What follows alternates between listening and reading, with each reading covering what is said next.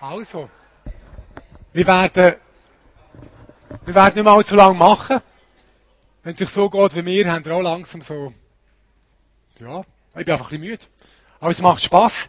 Ich habe hier von, von Boris eine ganze Nagelte von Fragen, die die scheinbar ihm geschickt haben, schon überkommen. Und ich würde gerne bei zwei Sachen noch nachfragen, weil ich die Frage nicht ganz verstehe. Und zwei Sachen, die ich denke, die kann man relativ schnell klären, noch sagen. Und nachher würden wir abschließen, können gerne eure Fragen an Boris wieder mailen fürs nächste Mal. Und dann treffen wir uns, in, ist das in drei Wochen, in zwei? In zwei Wochen wieder. Was? Nur zwei Wochen Zeit zum Vorbereiten. Gut. Also. Da steht etwas, was ich nicht ganz verstanden habe. Jemand hat geschrieben, was erwarte ich von den zwei Samstagnachmittagen? Aktueller wissenschaftlicher Stand, Background, konkret übersetzt in heutige Sprache. Wer hat das geschrieben? Kannst du mir, ist gut, kannst du mir sagen, was genau der Erwart ist jetzt von dem, oder was meinst du? Ich habe es nicht ganz verstanden.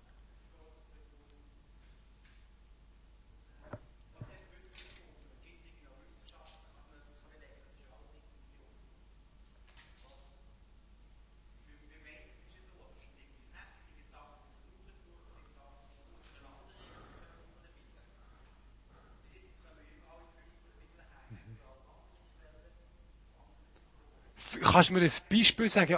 Für was? Quelle für was? Also, einfach ein Beispiel.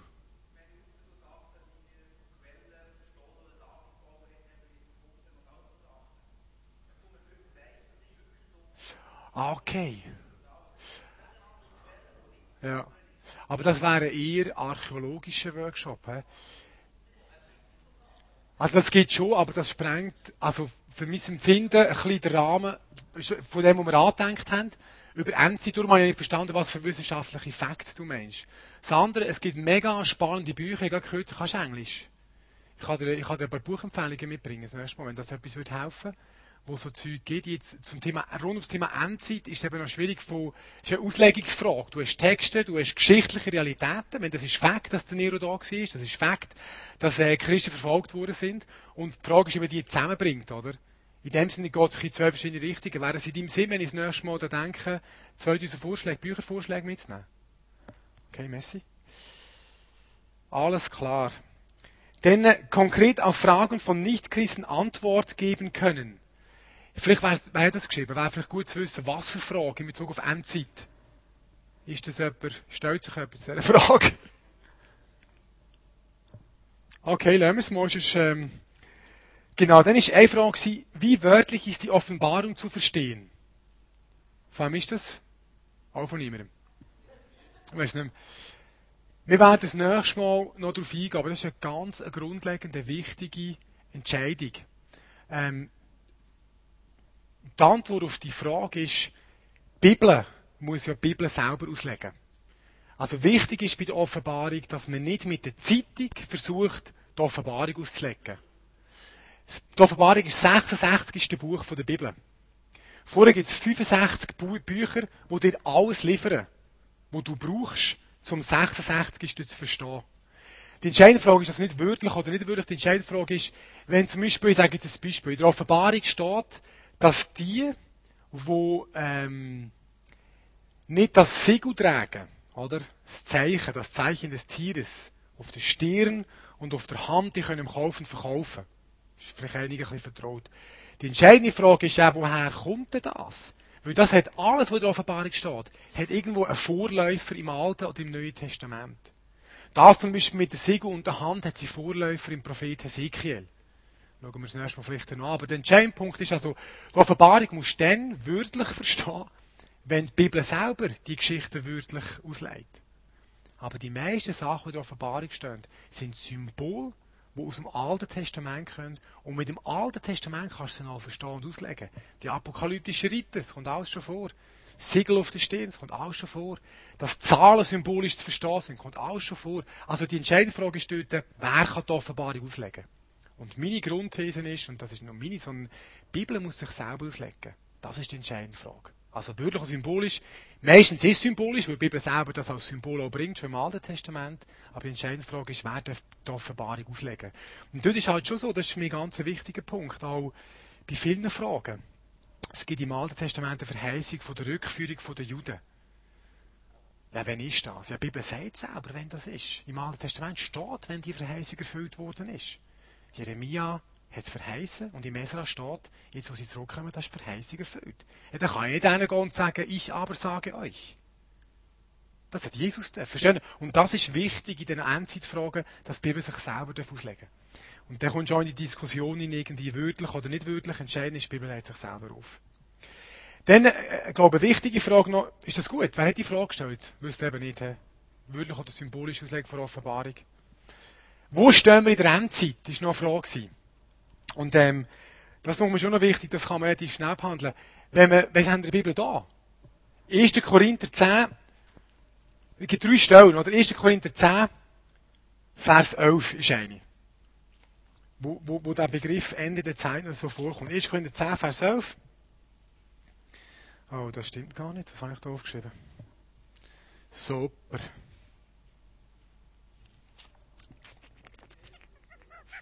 Ah, muss stimmt schon, ich bin falsch noch gelandet. 1. Korinther 10, Vers 11. Beim zweiten gewesen. Ja, genau. Der Paulus redet hier vom Alten Testament und sagt, all das aber widerfuhr jenen, also den im Alten Testament, als Vorbild und ist geschrieben worden zur Ermahnung für uns, über die das Ende des Zeitalters gekommen ist. Also über uns, da meint der Christen jetzt im ersten Jahrhundert, über uns ist das Ende der Zeit, die Endzeit gekommen. Das ist eine von drei Stellen, oder von vier sogar. 1. Petrus 1, Vers 20 steht eigentlich in etwa genau das Gleiche.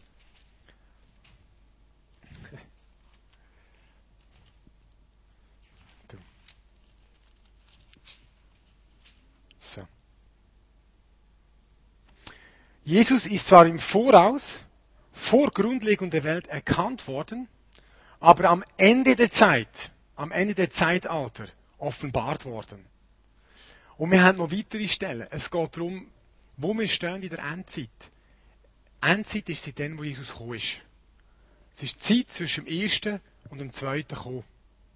Und es ist, wie soll ich sagen, endzeitiger wird es nicht mehr.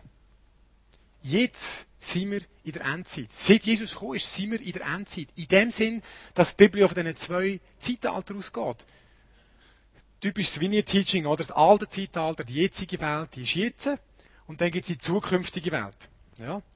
Und wir gewusst, wenn der Messias kommt, dann kommt die zukünftige Welt. Die Juden haben einfach gewartet, die alte Zeit kommt, der Messias kommt, das ist die neue Zeit. Und wir wissen, wie wir es gelernt haben von Jesus, dass sich die zwei Zeitalter überlappen. Also die alte Zeit ist da, oder? Und die neue hat schon angefangen mit Jesus. Und jetzt gibt es wie eine Zeit, wo beides nebeneinander läuft. Und in dieser Zeit leben wir. Und das ist die Endzeit. Und dann ist mit Jesus wiedergekommen. Und neue Himmel, neue Erde. Und dann, äh, ja, da gibt es in dem Sinn gar keine Geschichte mehr. Aber ich kann die Frage nicht beantworten, weil die Bibel sie nicht beantwortet. Die Endzeit ist jetzt, seit Jesus kommt, bis er wiederkommt. Und endzeitiger wird es in dem Sinne eben nicht mehr. Beantworte das die Frage. Wo stehen wir in der Endzeit? Und dann ist noch eine spannende Frage. Wo, wo steht die Vineyard und was sind unsere Offenbarungen? Er ist nicht ganz verstanden, einfach wie es gemeint ist. Wer hat das geschrieben?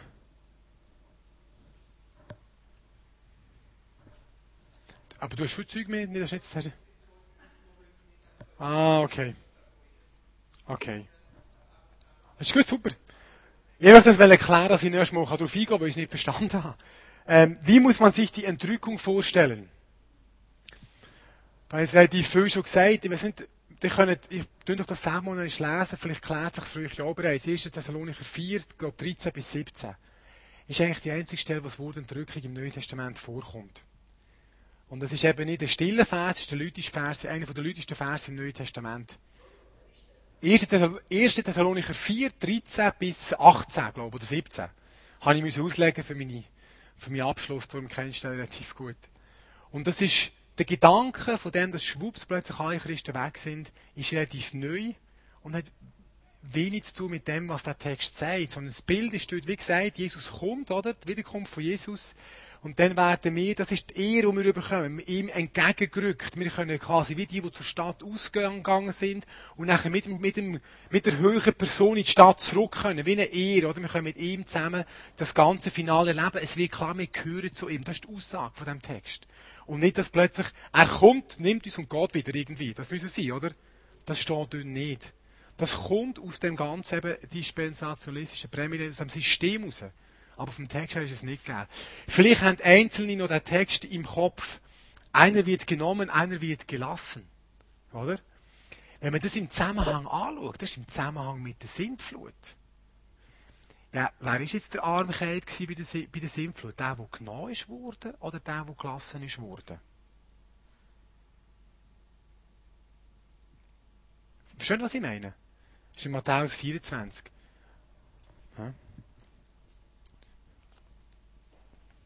Also abgesehen davon, dass da gar nicht von einer Entrückung die Rede ist, ist noch verkehrt denkt. Die Glücklichen sind nicht die, die genommen werden. Die Glücklichen sind die, die das überleben. Matthäus 24, wo sind wir da?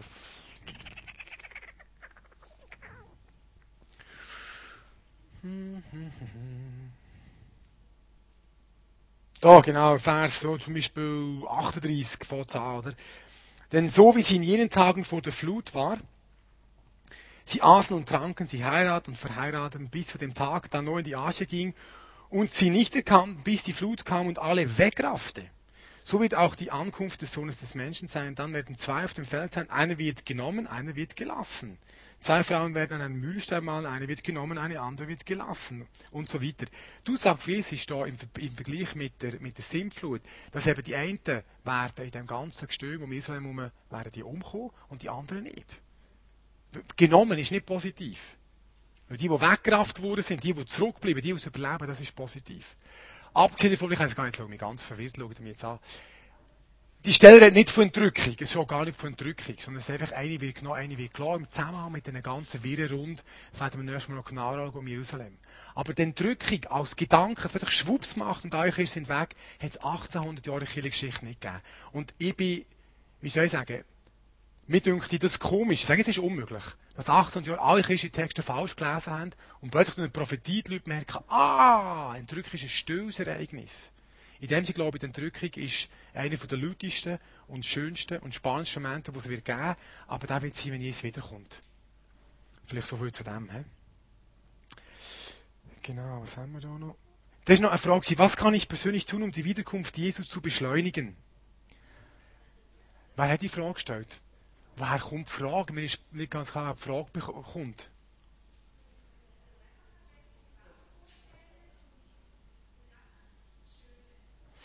Und der Gedanke, dass wir das beschleunigen können, woher hast du den? Okay, okay, okay. Alles klar.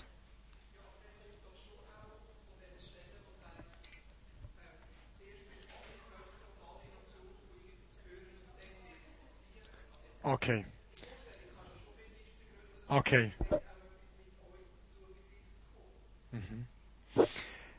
Dann beziehst du auf die Stelle, wo es heißt, Matthäus 24, 14, oder wo es heißt, dieses Evangelium muss allen Nationen verkündet werden, dann wird das Ende kommen. He? So. Schauen wir erst mal an. Vor was rettet Jesus töten? Aber das wäre jetzt schade, wenn wir, das, wenn wir dort reingehen. Da gehen wir in ein riesiges Thema rein, wenn ich nächstes Mal fahre. Ist das gut? Du bist nächstes Mal nicht da. Bist da? Gut. Und sonst wird es ja aufgenommen. Alles klar.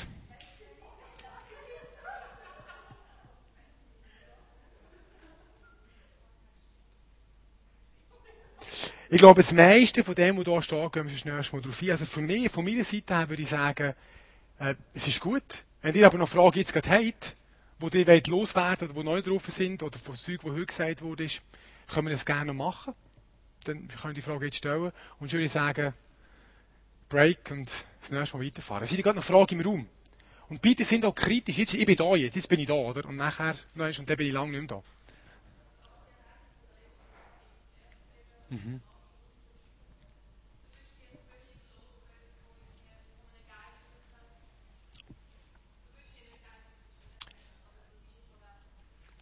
Nein, ich würde sie nicht in... Okay, all die Tsunamis, die passiert sind, Erdbeben, du würdest sie nicht geistlich erklären, sondern sagen, es ist einfach passiert. Ja, da kommt natürlich, ich deute sie nicht im Zusammenhang mit dem, was Jesus in Matthäus 24 sagt und was in der Offenbarung steht, weil ich glaube, dass dort ausdrücklich steht, der Zeithorizont für das, was dort steht, ist ein kurzer Horizont. Also kann es nicht etwas zu mit uns heute. Aber ich sage ja, ich kann, das ist sehr eine gute Frage, weil ich kann dem etwas zeigen, wo für mich der Unterschied reinkommt. Zwischen Endzeitsichten. Japan. Ich deute das sehr wohlgeistlich. Ich deute das sehr wohl im Zusammenhang mit dem, was ich als Thema von der Endzeit anschaue, nämlich Weltmission. Also für mich ist immer die Frage, was macht Gott da in Bezug auf seine grosse Endzeitagenda Weltmission? Rückblick, Kuwait-Krise. Saddam Hussein tut in, äh, ist gerade weg nicht Jordanien, sondern Kuwait, eben, okay, Kuwait einmarschieren. Ähm, es, gibt, es gibt einen Krieg aus dem heraus. Und die Frage ist, was passiert da? Ist das ein endzeitlicher Krieg? Ist im Neuen Osten, oder? Irak ist so ein bisschen Babylon, das hat man sehr geistlich deuten Ich glaube, dass Gott in jedem Ereignis, das passiert, seine Mission, sein Ziel, Weltmission verfolgt. Was ist passiert? Rund um die Welt haben nie mehr oder noch nie vorher so viele Leute für, die, für einen neuen Kosten betet wie dann. Was berichten ganz viele Missionare seitdem in der islamischen Welt? Sehr viele Menschen in der islamischen Welt haben plötzlich Träume, wo Jesus erscheint. Sehr viele Leute werden von Träumen, also Engel im Traum oder Jesus zu Christen geschickt. Das ist meine Deutung. Jesus hat dort etwas vor mit diesen Sachen. Er braucht den Krieg, dass Christ auf der Welt betet für das, für das Gebiet. Und seitdem, das ist nicht abgebrochen seitdem, haben viel mehr Moslems in diesem Gebiet wirklich übernatürliche Offenbarungen von Jesus. Fukushima. Japan ist das Land auf dem Planet, wo es geschafft hat, es gibt kein Land, das es so geschafft hat, ohne christliche Verwurzelung, deren Wohlstand zu erarbeiten wie Japan. Es gibt kein anderes Land. Alle anderen Länder, die deren Wohlstand haben, sind christlich. Prägt ursprünglich. Das hat ja auch seinen Grund, das wäre ein anderes Thema. Fukushima, das ganze Gebiet, es gibt kein Gebiet in Japan, wo so wenig Christen, so wenig Kirchen, so wenig Missionare hat, prozentual so wenig Leute, die uns glauben, wie gerade das Gebiet. Verstehen mich nicht falsch, ich habe viel gebrüllt. Und es bewegt mich wirklich extrem für ab. Ich sage es immer mit einem kalten Herz. Ich sage nicht, ja, Gott hat das einfach gemacht, damit Leute sich bekehren. Was ich glaube ist, Gott verfolgt eine Agenda. Wir sollten beten für das Gebiet. Da gibt es auf 3000 Leute gibt's zwei Christen in diesem Gebiet. Es kommen ganz viele aus der ganzen Welt kommen in das Land. Gehen helfen, Christen um die ganze Welt beten. Ich bin hundertprozentig überzeugt, das ist seine Agenda. Ich glaube nicht, dass der Tsunami ein Zeichen ist für die Endzeit. Aber ich glaube, dass Gott das Land muss durchschütteln, damit seine Agenda, dass Menschen zum Glauben kommen, wirklich in diesem Land Fuß fasst. Japan, wir sind, wer Missions, äh, Missionsfreak ist, Japan hat prozentual so wenig Christen. Missionare kommen so nicht vorwärts in diesem Land. Ich glaube, das ist meine geistliche Gott verfolgt das Ziel. Ich würde, nicht ich würde nicht sagen, ja, Gott hat gemacht, dass das passiert, damit sich die Leute, das, ich glaube, Gott ist komplexer. In dem Sinne bedeutet es geistlich, aber die Geschichten, die du jetzt angesprochen hast, eben eine Frau mit die einzelnen Offenbarung, für mich zeitlichen Horizont haben, wo du denen gehört, glaube ich, das ist nicht die erste Deutung. Ich meine, ich habe in meinen Status im Facebook hineingeschrieben, ich bin wirklich betroffen. Und es tut mir leid, dass es emotional wird, ich kann das nicht erklären. Ich merke, es betrifft mich tief, was dort geht. Und dann schreibe ich das hin und dann geht es 20 Minuten und dann kommt die erste Kollegin und sagt, ja, Matthäus 24 steht ja. Und dann muss einfach sagen, aber das kann doch nicht sein, dass das unsere Antwort ist. Unsere Antwort, eigentlich müsste wir in der Schweiz eine Eingreiftruppe haben. Eine Gebetstruppe, die jetzt runtergeht, die Leute die Hand auf die Schulter und sagen, hey, wir denken an euch, wir beten für euch. Das müsste doch unsere Reaktion sein. Ich glaube, das Thema der Endzeit ist Weltmission, darum denkt es mir so. Und wenn ich denke, das Thema der Endzeit ist Katastrophe, ja, dann, ja, ist, ja, schon in Matthäus 24, gehen wir eins ziehen. Verstehst du ein bisschen? In dem Sinne, moi, deutet es geistlich. Ich habe sogar einen Song geschrieben für die Japaner, weil ich einfach merke, das ist, da muss wirklich etwas gehen. Und in dem Sinn glaube ich, das zu tun mit dem, was ich eben glaube, die Weltmission ist seine Agenda, es gibt keine andere, bis es wiederkommt.